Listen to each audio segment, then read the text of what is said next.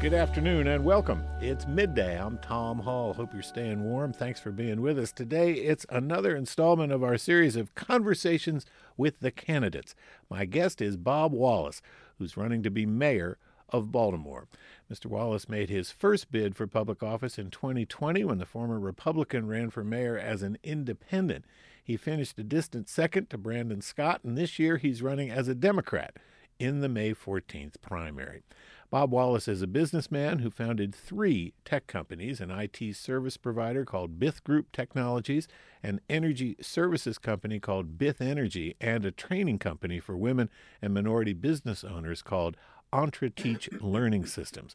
Mr. Wallace grew up in Cherry Hill. He graduated from Poly High School and went on to earn an undergraduate degree from the University of Pennsylvania and an MBA from Dartmouth College. In addition to his work in the private sector, he has served as the chair for the State of Maryland Information Technology Board, the University System of Maryland Board of Regents, the Greater Baltimore Committee, and several other boards and commissions. Bob Wallace is 67 years old. He has been married for more than 40 years. He and his wife live in Mount Vernon here in Baltimore. They are parents to five children and grandparents to 11 grandchildren. Bob Wallace joins me here in Studio A. You are welcome to join us as well. Our number 410-662-8780. We'll take calls a little later in the program. You can email us anytime as well. Our address midday at WYPR. Dot org. Bob Wallace, good to see you. Thanks for coming back. Good to see you, sir. Good to be here. So, um, your opponents, Sheila Dixon and uh, Brandon Scott, uh, and there are some other people running as well, um, uh, tout, but but but uh, Miss Dixon and Mr. Scott tout their experience in government as their biggest qualification for being mayor. Uh, mayor. Your experience is in the business sector, in the mm-hmm. private sector. Mm-hmm. How does that experience apply and pertain to running the city of Baltimore? So, first of all, I would I would add, Tom, that that experience in a dysfunctional system is no experience at all. So, so you can have experience in dysfunction, but what does that do in terms of impacting the people of Baltimore City? If you look at every metric of success and well-being of a city, if you look at poverty rate, if you look at how children are being educated, if you look at the, the, the prevalence of crime and violence, if you look at food deserts, if you look at decay in housing, and if you, if you ask anyone in Baltimore City, are we going in the right direction in any of those metrics? Almost to a man or woman, they will say, no, we are not. So if you take that and look at who's been leading us over the last 10, 15, 20 years, right? And you say, what have they done to, to move those metrics in the right direction? They haven't. So when they tell me about experience, experience in, in a dysfunctional system has no value at all. If you look at the quality of life for two thirds of the people in this city, I would ask, has it improved under their leadership? I say not. So that doesn't move that doesn't move me one bit. And I think that one of the things that we need in this city is a leader that understands business, that understands how to build an economy that will lift everyone in the city, that understands how to create wealth and how to create jobs. Because what we've done, Tom, if you if you peel the onion of the dysfunction in Baltimore City, I'm talking about the poverty, the crime, the homelessness, the helplessness. If you peel back the onion, you will find the root cause is economics. It's economic inequality. And until we as a city have the courage to face that, to face the reality that two thirds of our population, Tom, right, the unemployed and the underemployed, struggle every month to make ends meet. Until we fix that equation, this city will never be a great city.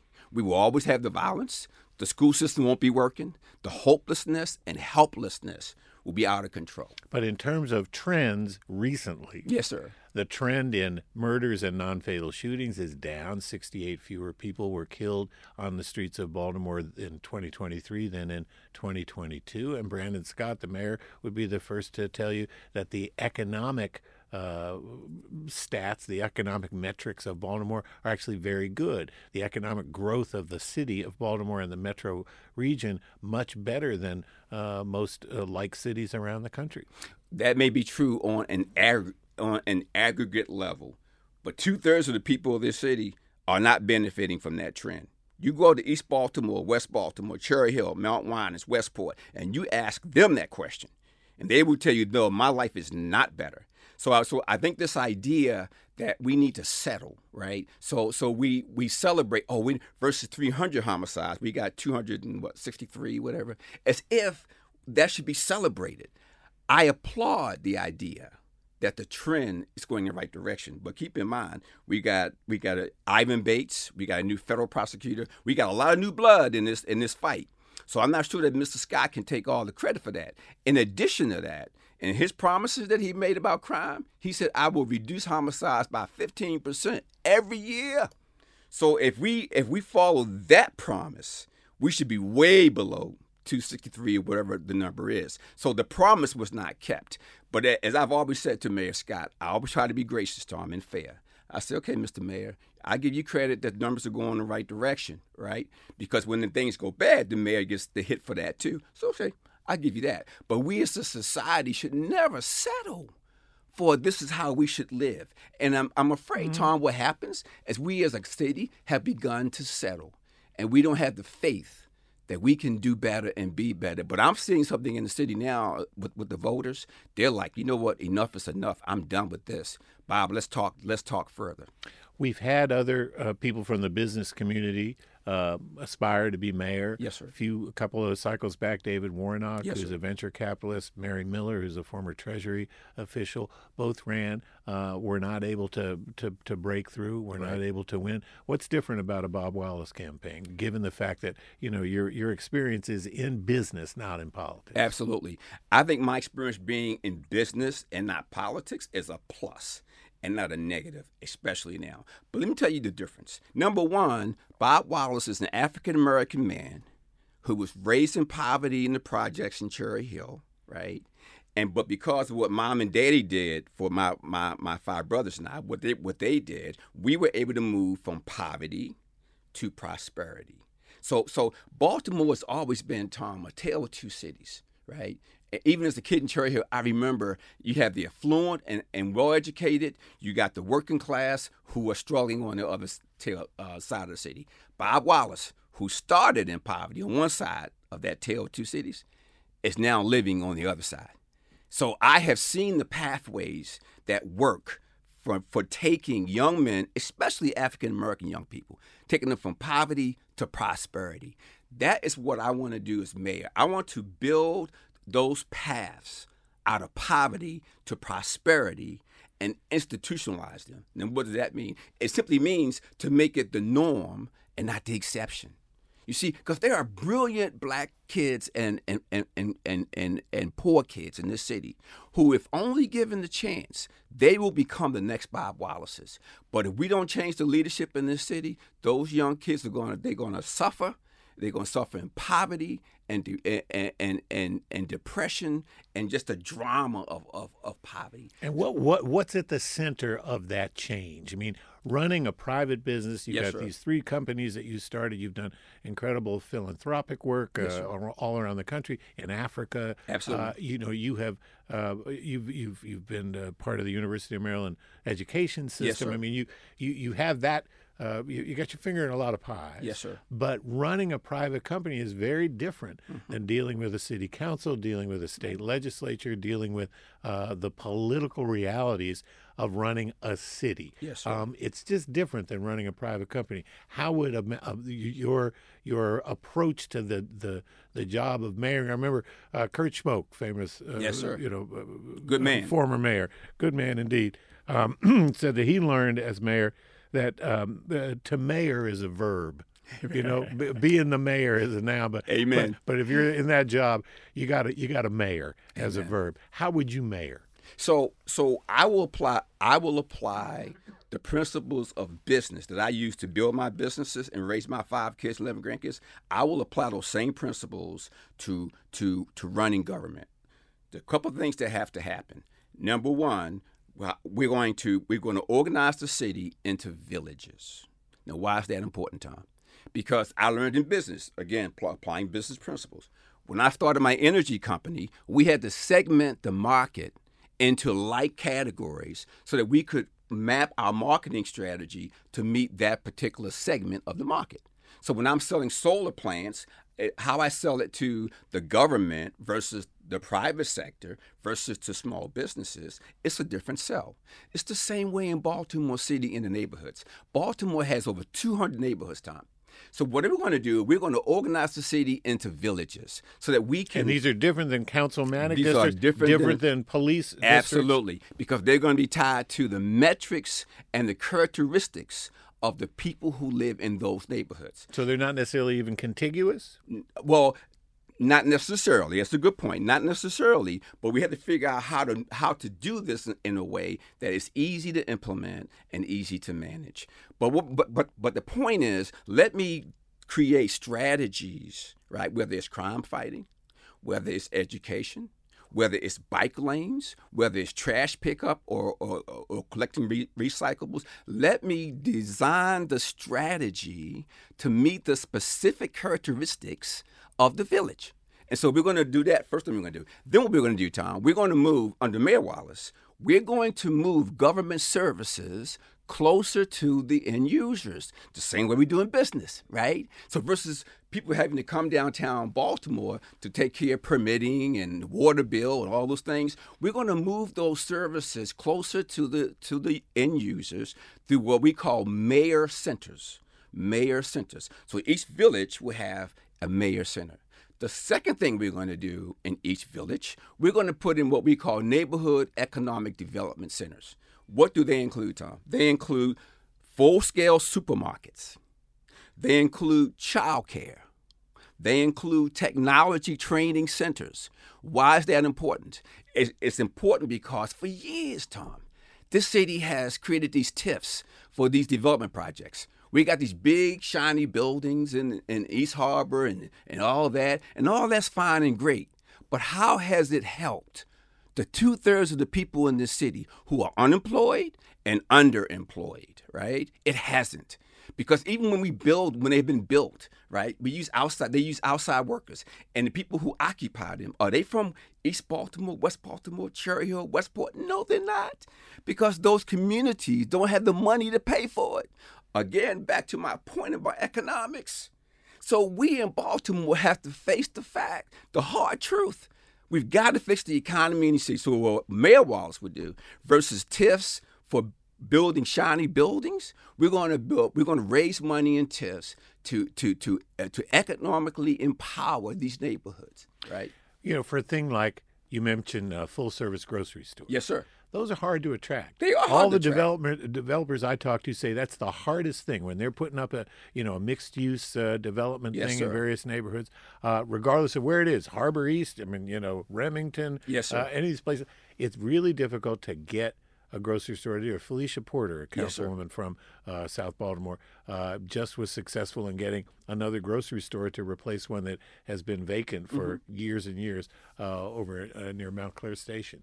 Um, it's difficult to do that. So, how? What's the capacity of the mayor? What would the capacity of a mayor Bob Wallace be to attract these businesses? Because you know they're not in it for uh, you know the good of the neighborhood. Right. They're in it for the good of the bottom line. Absolutely. So, Tom, let's take that that point because the fact of the matter is that 25% of our population in the city live in food deserts. 25%. percent One out of four Baltimore uh, uh, Baltimoreans live in a food desert. That is unacceptable. Now, let's look at the economics. You are correct. So, so the margins for for food food uh, food uh, food markets is about one percent, one and two percent. Yeah, it's low. On a good day, it's very very low, very very slim margins, right? If you add the cost of doing business in a in a tough low income neighborhood, that increases their cost by three or four percent. So versus making one or two percent profit, they end up losing negative four percent. So what the mayor has to do, the mayor has to, to his or her ability, they have to change the economic equation, Tom. So I've got to find ways, Mayor Wallace, I've got to find ways that I can minimize the risk that investors take in building supermarkets in my neighborhoods. And not only that, I need to have a model where the people in the neighborhood become part owners of that supermarket. Because now you get into the ownership. The sort of collective thing. Absolutely, absolutely. There are things the mayor can do that these mayors don't know to do that Bob Wallace does, and that's why the principles of business and the experience in business is what the city needs right now. Bob Wallace is a local businessman who is running for mayor of Baltimore in the Democratic primary on May 14th. We'll have more with Bob Wallace when our conversations with the candidate series continues after a quick break. You are welcome to join us if you have a question or comment for Mr. Wallace, 410 662 8780. That's our phone number, our email, midday at WYPR.org. I'm Tom Hall. We'll be right back.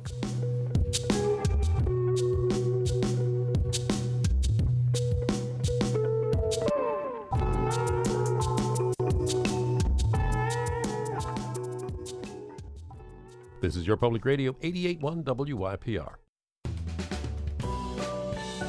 And welcome back. It's midday. I'm Tom Hall. By the way, coming up on the show tomorrow, we will continue our series of conversations with the candidates with the incumbent mayor of Baltimore, Brandon Scott, who is running in the primary for re-election.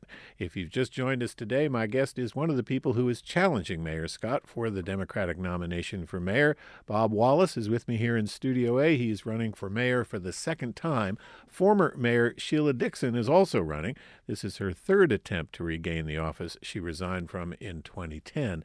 I spoke with former Mayor Dixon a couple of weeks ago, and recordings of all of my conversations with the candidates are collected on the WYPR website. If you'd like to join us today, our number 410 662 8780, our email midday at WYPR.org. So, Bob Wallace, politics is about coalitions. Yes, It's about, you know, bringing people together, sometimes even from disparate places uh, with, you know, unified around values or whatnot. Um, people have noticed because it's the one of the first things folks notice about you is that you were a Republican in the '80s. Uh, you ran as an independent the last time in the general election. Uh, now you're running as a Democrat. So they're wondering where where are you on the political spectrum? Where what values uh, are the, the the things that you know the, the the animating forces in your life? Because uh, there are people who you know just they believe in the in the in the values of the Democratic Party. They believe in the values of the Republican Party, and the, and the, and the the tribes matter Right. in politics. So uh, you, you've switched tribes a few times. Yes, sir. The tribes do matter. So, but understand two things. First of all, let's get the cycle clear. So, I come from a Democratic family. My first foray into politics was as a Democrat. All right, Democrat, Republican. This is way back. Uh-huh, independent. This is at the engineering school, right? And then Democrat. So, why am I Democrat? Have you looked at the Republican Party recently? It has become the party of Trump. And so, and so, in, in terms of me being an African American man, and and the, the party of Trump, who wants to be a part of that party?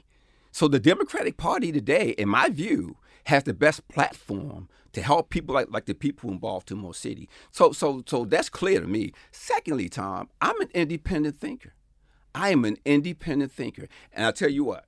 Which I- can be really good and really lonely in politics. Well, you it need can be. coalitions to get things done. Everything I have done, there have been moments of loneliness. Because when you're a pioneer, when you're a change maker, that's what happens. Okay, so get used to it, right? But when I'm mayor of Baltimore, I'm going to have a round table, Tom. And that round table, there'll be Republicans, there'll be Democrats, there'll be independents.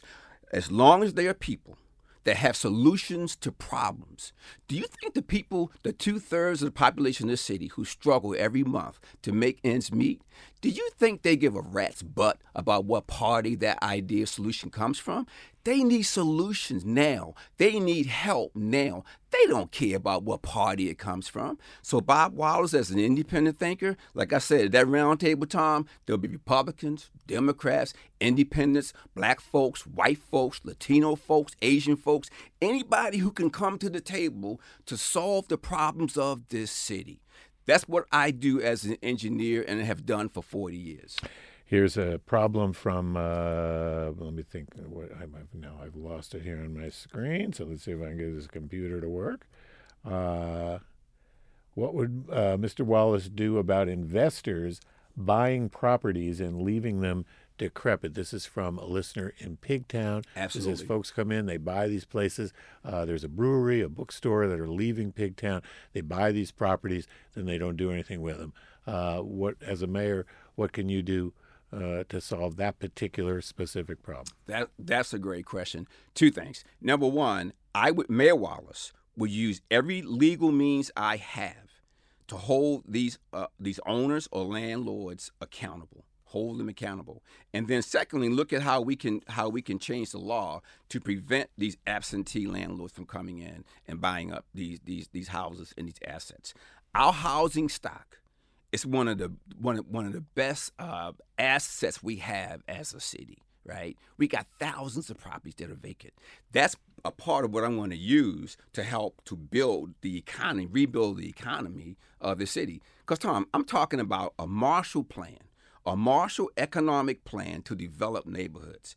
That plan requires big projects, not little stuff big multi-billion dollar projects. So I'm talking about under Mayor Wallace bringing in in my first term, bringing in at least a, at least a billion dollars of new investment, creating 100,000 jobs for people in neighborhoods that have been ignored and forgotten about.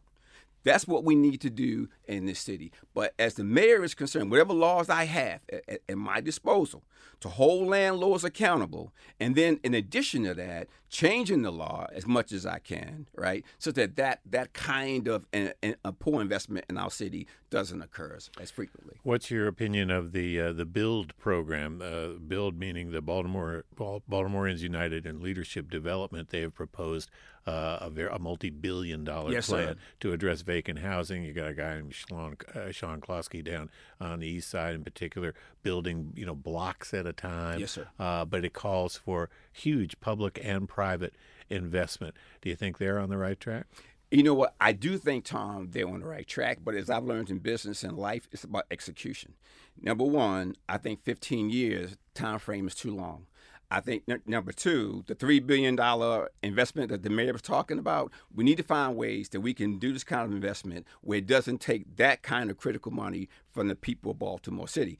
I do believe what I do agree with is the size. Right? See, we in Baltimore, we we have become accustomed to thinking small because when you've been disappointed so many times as our people have you start the tendency is to think small under mayor wallace we're thinking big we're going to think big because we need Marshall Plan level projects to rebuild this economy. See, we got to rebuild this economy, Tom, in a way that it benefits everybody in Baltimore, especially the two thirds of the people who are unemployed and underemployed.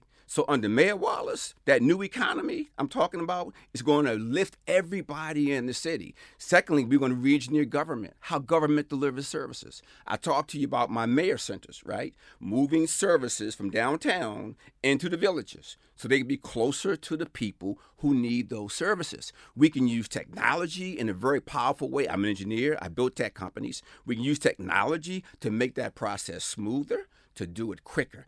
That's the kind of innovation the next mayor has to have. And you're not going to get that from the people that you've been, been, been voting for and year after year after year. Tom, you know, one of my, uh, one of my, uh, uh, someone said recently that, that you cannot use the same mindset. I think it was Albert Einstein. You cannot use the same mindset, Tom, that created the problem to solve the problem. It requires a different mindset. And that's what Mayor Wallace brings a different mindset. I want to ask you about the scope of that problem after we take a couple of calls. Let's Please. go to Tracy, who's calling from Hamilton. Tracy, welcome to Midday with mayoral candidate Bob Wallace. Hi there. And what's yeah, your what's your question? In, uh, uh, Mr. Wallace's take on the situation in the city. They came up not too long ago with the uh, BGE conduit deal. Um, I, as a taxpayer, I'm not certain that I got a a good a good deal on that, and I was wondering if what your opinion is and how you would have handled it. Great question, sir.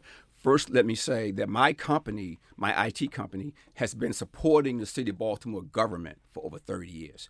I am very familiar with the conduit system that surrounds the city because we help to be a part to, uh, in building it. So you've been paying into it? You've been renting it? Well, we, we, we, we have in the past, but I understand the dynamics, the engineering behind it, and all that. Now, on this particular question, it, as I recall, the voters of the city said no on that idea. Well, the voters never got a chance to vote on it. Okay. No, no. It, it, the city council uh, and the board of estimates uh, approved a deal that the uh, legal department of the city uh, worked out with BGE. BGE. They, they, they changed the nature of the arrangement Mm-hmm. for from BGE being a, a renter to a, to an owner and and taking taking uh, responsibility for repairs and all that kind of stuff. But there are a lot of people on the city council, uh, the comptroller, the president of the city council, who did not think it was a good deal, uh, but then it went through anyway. Yeah, yeah, it did. So, so as Mayor Wallace, I'm going to be very, very focused on what the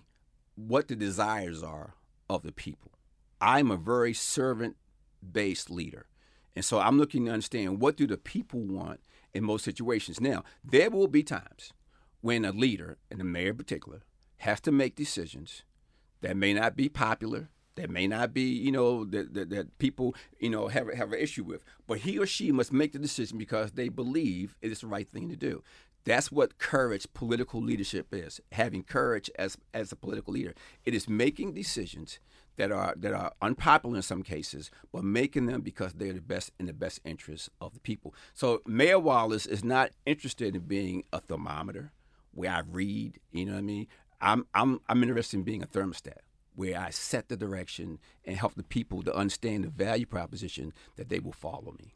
Before I get to some more uh, emails and calls, um, you're talking about two thirds of the city being underemployed or unemployed. Yes, sir. Um, the, the economic uh, reports that I've been reading recently, I mean, uh, the Department of Labor said in the month of September, for example, the unemployment rate in the Baltimore metro area is 1.8 percent. So uh, where do you get two thirds? That that seems high to me. So you have great question. So if you look at the poverty level, right? So the federal poverty level says that says that that a family of four that makes just under twenty eight thousand dollars qualifies in, in the federal poverty below the federal poverty level. If you take hundred and fifty percent of the federal poverty level and people that, that, that, that make that earn in that range, that puts it up to forty five thousand a year to fifty thousand a year. Then that's that's the other group that makes up that two thirds. And so you look at you talk to the people in these neighborhoods. Some people uh, are working two or three jobs. See, see the unemployed, Tom. The unemployed are people who are working, but they have the capacity and the intelligence to do to do uh, to to do better, to have a better job, but not the opportunity. My job as mayor is to give those people the opportunity to be in a better job where they can make a decent living wage. Bob Wallace is my guest. He's a businessman running in the Democratic primary for mayor of Baltimore. It's midday. I'm Tom Hall, 410 662 8780. Our email midday at WYPR.org. Let's go to the phones again to Fandrea uh, from Baltimore City. And uh, Fandrea, I understand you have a question for Mr. Wallace about crime. Yes, I do. Good afternoon, everyone. And I'm calling because I would like to know, I would like for Mr. Wallace to share his crime plan when it relates to juvenile uh, that, that we're that's just risen in our city, state, country. Mr. Wallace, good afternoon. Please share with the listening audience about your crime plan and possibly your education plan. Mm-hmm. Yes, ma'am. Absolutely. Great, great question. Let's take the crime plan first. So, so my my pl- uh, crime plan is based upon what we call the PIE system. P I E E. What does that mean? The P is prevention, right? The I is intervention. The E is enforcement, and then and then the the other E is evaluation. All right. So crime is like cancer, Tom. Right? If you can prevent it, that's the best solution. Right? How you eat, how you exercise. Okay, you can you can minimize cancer from happening. Same way is true in crime. So we're going to look at programs that will allow us to to to prevent the crime from happening, and that ties into the economy and it ties into education. And I'll come to her education uh, question. The second uh, is the I, intervention. So people who have already moved there, moved into that that way of living, right? We want to intervene, right? Now we had the the the the, uh, the, the program. Uh, was a safe um, Safe Street. Safe Streets, Which you've okay. called for eliminating. I, it I election. eliminate it because Tom, because Because it they're was all a about intervention. That's Absolutely. the whole the whole deal with that. good idea, poorly poorly implemented. Good idea, poorly implemented. But there are other programs we have in the city, like ROCA, right? That that have intervention efforts that are more that are successful. So Mayor Wallace will look at those programs across the board and determine which ones are really, really working. Now, on the enforcement, here's the deal, Tom. It, it, you know, I'm going to be really clear and, and, and hard on crime, right? If you're old enough to do the crime, you're old enough to do the time. But here's the difference. Mayor Wallace is going for, for to her question about youth offenders, right? When I was a kid, Tom, we had something called Boys Village. You probably too young remember that Boys Village, but it was a place where boys like Bob Wallace, who were going the wrong direction, right, were sent to to get their lives in order. So so so be clear, young people. You cannot break the break the law and not have consequences. There will be consequences. So in my first hundred days uh, uh as mayor, we're going to do a couple of things. Number one, we're going to shut down these open drug markets that happened in Baltimore, in Cherry Hill, other places. We're going to shut them down. Number two, we're going to, you know, the loitering laws, to the degree that we can do them and stay within the confines of the consent decree, we're going to make it clear you cannot disrupt businesses who are trying to make a living and meet the needs of the people in the city. Third thing we're going to do, we're going to, I'm going to put a person in the police department, Tom, whose sole purpose is to develop crime fighting strategies for the small businesses in the city. Because what's happening is the bad guys are squeezing out the businesses. They can't they can't do business. Guys hanging out in the corners. They got to increase their security. The cost of doing that. They're not successful because of the uh, because of the crime factor. And then the last E in pie is is evaluation.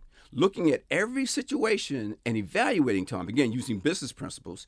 What is our success? What does what does the what do the numbers say? About how we're implementing this. So what's neat about this is it is it rolls right into my village system because every village will have a different uh, piece of, of pie, right? Because what works in in in in in, in, uh, in, in Federal Hill may not work in Cherry Hill because they're different communities. But what about uh, looking at it from a thirty thousand foot sure. view? I mean, Brandon Scott has said that the GVRS, the Group Violence Reduction Strategy, mm-hmm. is a coordinated, holistic approach to uh, uh, attacking not just uh, the people perpetrating crimes, but the root causes that they are involved in that life. Uh, and it's not just enforcement, but it is enforcement uh, in addition to incentives to do uh, to to live a different way. And he would make the point uh, that the uh, attempts at this have been tried and they've been kind of half-hearted. They they have been mm. interrupted. They have they they haven't been sustained over a period of time, and that over the period of time in, in his administration, they have been sustained, and we're seeing the results. Uh, you know, be as we mentioned, the, the positive trends in the murder and the homicide rate. So, so uh, it's it, safe streets is a part of that. Yes. But if you get rid of safe streets, um, uh, do you do you keep the police commissioner? Do you keep the head of uh, the mayor's office of neighborhood safety and engagement? Do you keep uh, the deputy mayor for public safety? Do you keep uh, the the people from the housing department and the uh, job opportunities task force, et cetera? I mean, it, it's it's a holistic strategy.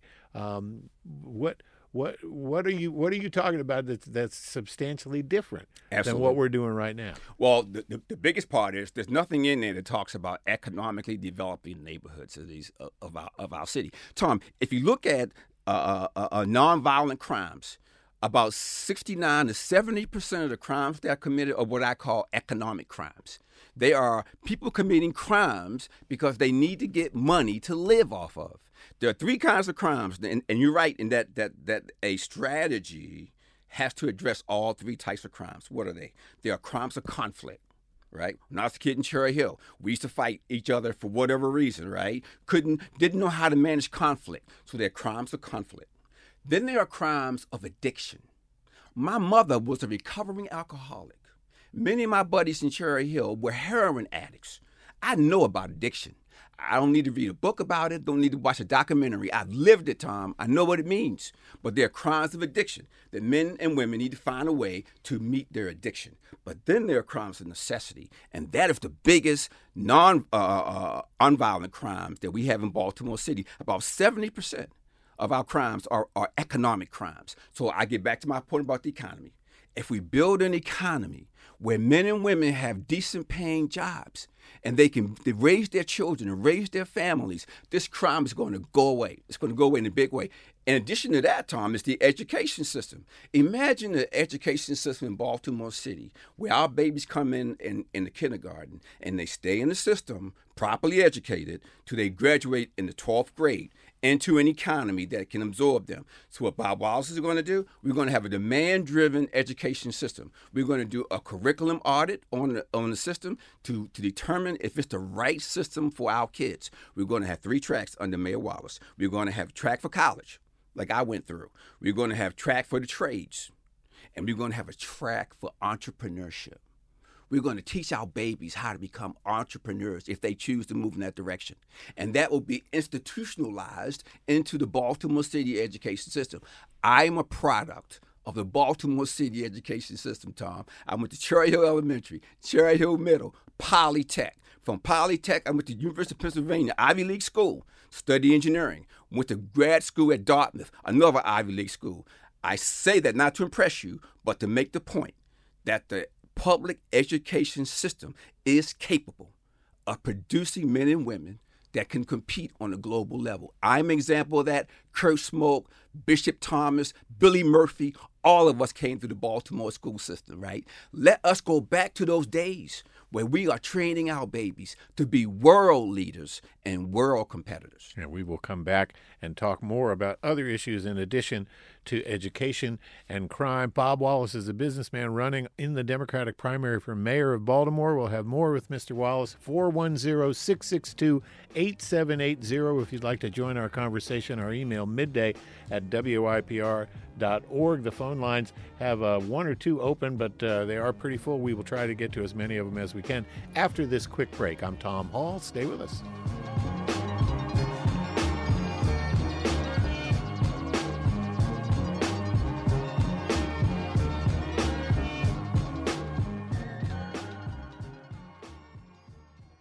This is member supported 881 WYPR, your NPR news station.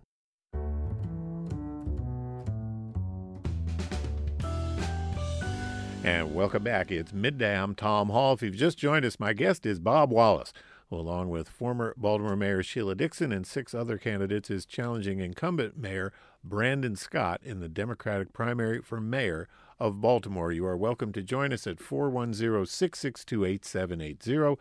Our email midday at WYPR.org. And let's go to the phones to Barbara, who's in Gwynn Oak. Barbara, I understand you have another question uh, about a, a, a, public safety issue that's been in the news uh, very recently. What's your question for Mr. Wallace? Yes, Mr. Wallace uh, and guests. I would like to know what is your take or position in reference to criminals let out of jail for good credits and recommitting crimes. There's a law, I think, being proposed. What is your position in trying to correct and resolve this situation? Thank you, Barbara. This is a, a, a law that's uh, just uh, talked about just in the last couple of days, uh, being proposed in the General Assembly. Uh, Ivan Bates, the state's attorney here, is behind the law, uh, and it has to do with Pava LaPere, the uh, tech entrepreneur who was brutally mm-hmm. assaulted and murdered just last. I knew her. Yeah, mm-hmm. um, and and so this is a, a law because the alleged perpetrator of that crime was let out of prison early because he picked up uh, good credits while, while he was incarcerated. So, as as Mayor Wallace, my number one priority will be the safety of the people of this city. And wherever that takes me, that's where I will go. I do believe that we need to find creative ways to to to rehabilitate folks who have made bad choices and and and and show that they can move in a better direction. Because our, our our system our correction system does not correct anymore. It just warehouses. And we have to find a way to really correct people. And so and so that will be a, a priority for me. But let me be clear. The safety of the people is is is my number one priority. So if that if that law will enhance the safety of the people of Baltimore City then I will support it I will support that. Mm, I mean, because the, the carceral system, as people now refer to it, you know, the, the over incarceration, particularly of young African American Yes. men, is you know a problem that people have recognized now for decades. Absolutely. Uh, so you know, it, it, it's a balance Right. between uh, you know if you do the crime, you pay the time, Right. or you spend the time. Right. But uh, on the other hand, you know, there's a, a number of people. Um, you know, who who are incarcerated for too long. Absolutely, no question about it. I am very familiar with the effect of mass incarceration on black and brown communities. As a black man, I get it. I get it. But it ties back to my to the economy issue, Tom. Because if we had an economy where these young men are able are able to get jobs to raise their families, then we would we would do away with much of this incarceration system. Remember the three crimes I told you about: crimes of conflict, crimes of addiction, crimes of necessity, or economic crimes. I bet you I would bet you two thirds of those young men who are in prison, they're in prison because of economic crimes. So I submit to you again, to the people of Baltimore, if we fix the economy, where we create jobs in the neighborhoods of people, then we will fix the crime issue and we will fix the education uh, dysfunction. Um, I want to ask you about population decline. Yes, sir. because it's a serious issue It here is. in the city. We're under 600,000 people for the first time since the 19th century. Yes, sir. Uh, what is your uh, your take on attracting more people to the city? How do we build the tax base? How do we build the population? Because we've got uh, one of the reasons we have so many vacant houses is uh, a lot of those houses were built when the population was was nearly double. Absolutely. To be a great city, Tom, two things have to happen. You need great leadership, a competent leadership, and you need a population who is capable of being great. So, so, so my my feeling is is that is that we need to, again to build this economy such that the people in in, in the cities are able to, to to get the jobs, to raise their families, and not have to rely upon you know government or any other you know sources to make that happen.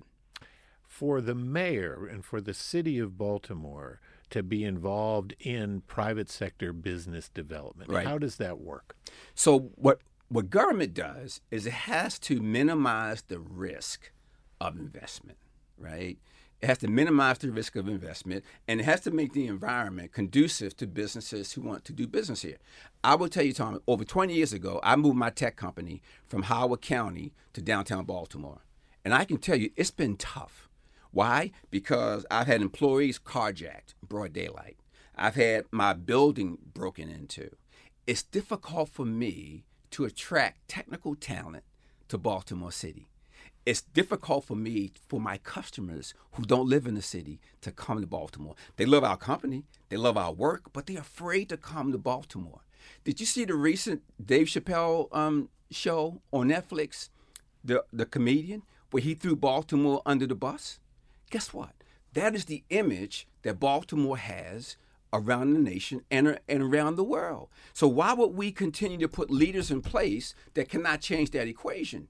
Because the leaders that I'm competing against, they were part of part of the process that got us to this point. So why would we go back to putting them in place again when we know what results we're going to get?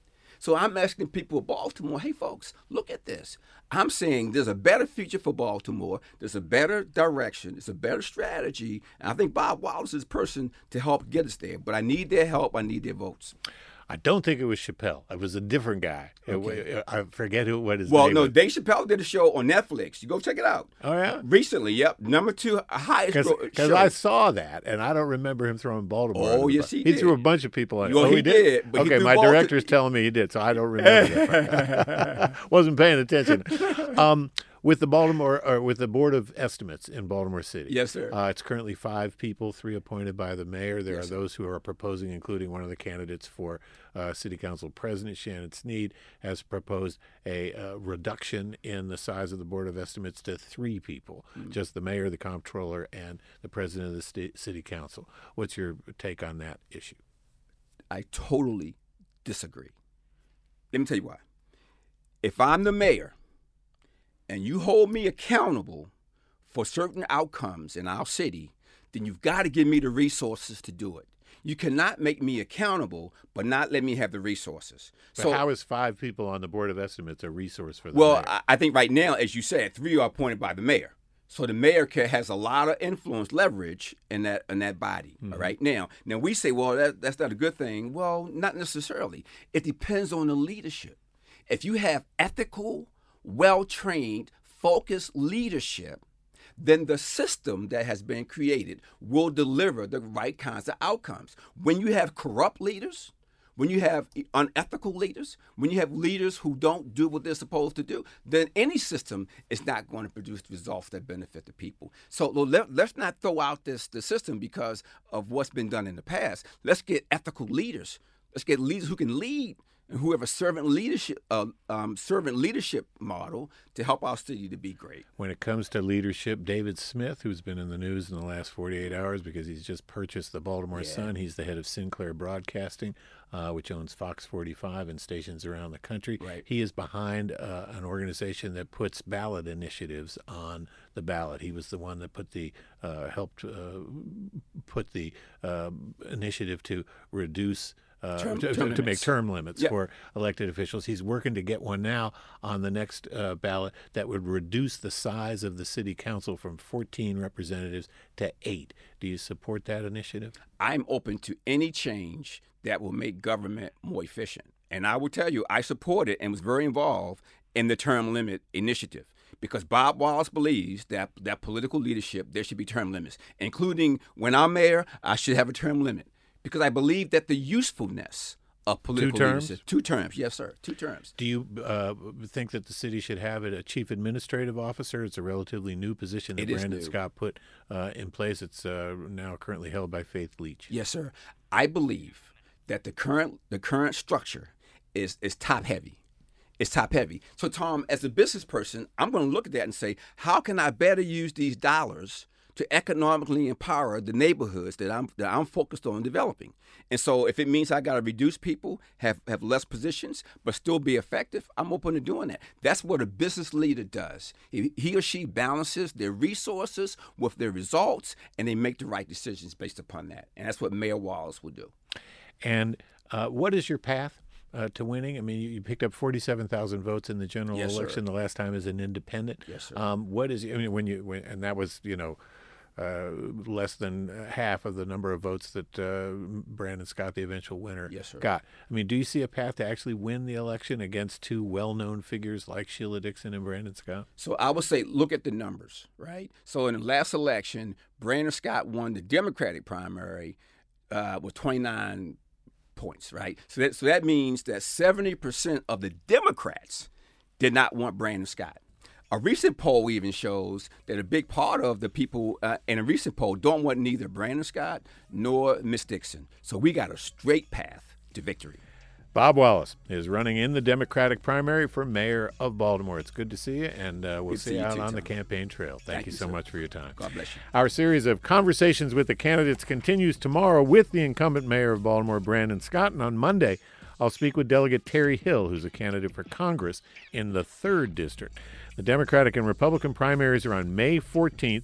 Early voting begins on May 2nd. If you're eligible but not yet registered to vote, please get registered.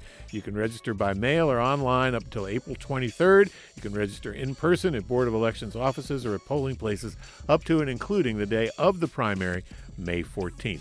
Here and Now is up next after news at the top of the hour. I'm Tom Hall. Thanks for listening. Stay warm, and a reminder check in on your older neighbors to make sure that they're handling this cold okay. Make sure that they are safe, and have a great day.